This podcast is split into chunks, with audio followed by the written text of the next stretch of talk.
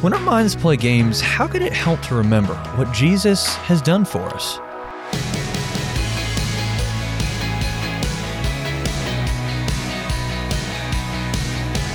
Hey there, I'm Andrew Stevens, and you're listening to Unlocked, your daily key to unlocking God's Word in your life. Our devotion today is one that I must admit I really relate with. It's called Mind Games, and it was written by Savannah Coleman.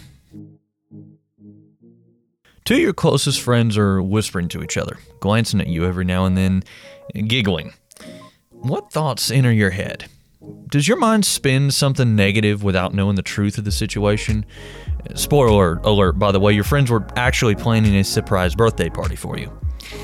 Over a few days, you send multiple texts to a family member and even try to call them, but they never get back to you. Where's your mind go? Do you spend the days anxiously wondering if something you did or said upset them, only to discover that their phone was acting up? Our minds play games and not always the fun kind. How can we rein in those thoughts that whiz through our brains faster than the speed of light? If you put your trust in Jesus, you are a child of God and you have the Holy Spirit's power in you to help you take your thoughts captive before they start making destructive pathways in your brain.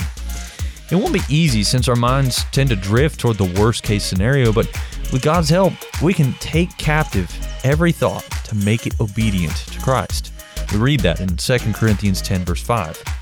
In Colossians 3, Paul says, Set your minds on things above, not on earthly things. As followers of Jesus, we can practice thinking differently than we did before. Jesus was the Lord of our lives. Jesus died for all our sins and rose again victorious. We've been raised with him by believing in his sacrifice. Therefore, Jesus is our life, and we can practice dwelling on thought patterns consistent with our new self. When our minds play games, Philippians 4 reminds us that we have God's peace to guard not only our hearts, but also our minds in Christ Jesus. When thoughts enter, we have a choice to let them spread chaos or to evaluate them before they marinate in our minds. Verse 8 is the ultimate mind monitor. Is this thought true? Is this thought pure? Is this thought lovely? Is it admirable, excellent, or praiseworthy? When troubling thoughts threaten to take control of our minds, we can turn to Jesus and behold Him.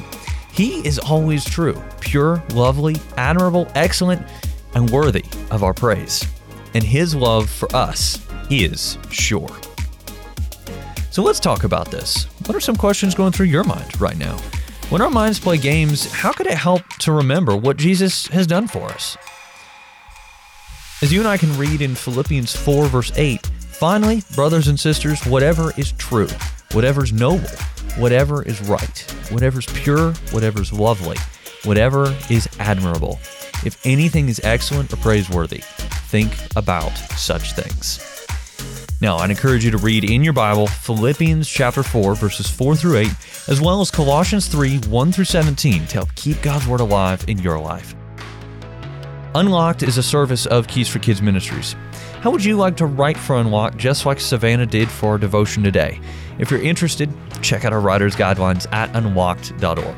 Also, be sure to check back tomorrow because we're going to take a look at some intravenous truth. But until then, I'm Andrew, encouraging you to live life unlocked, opening the door to God in your life.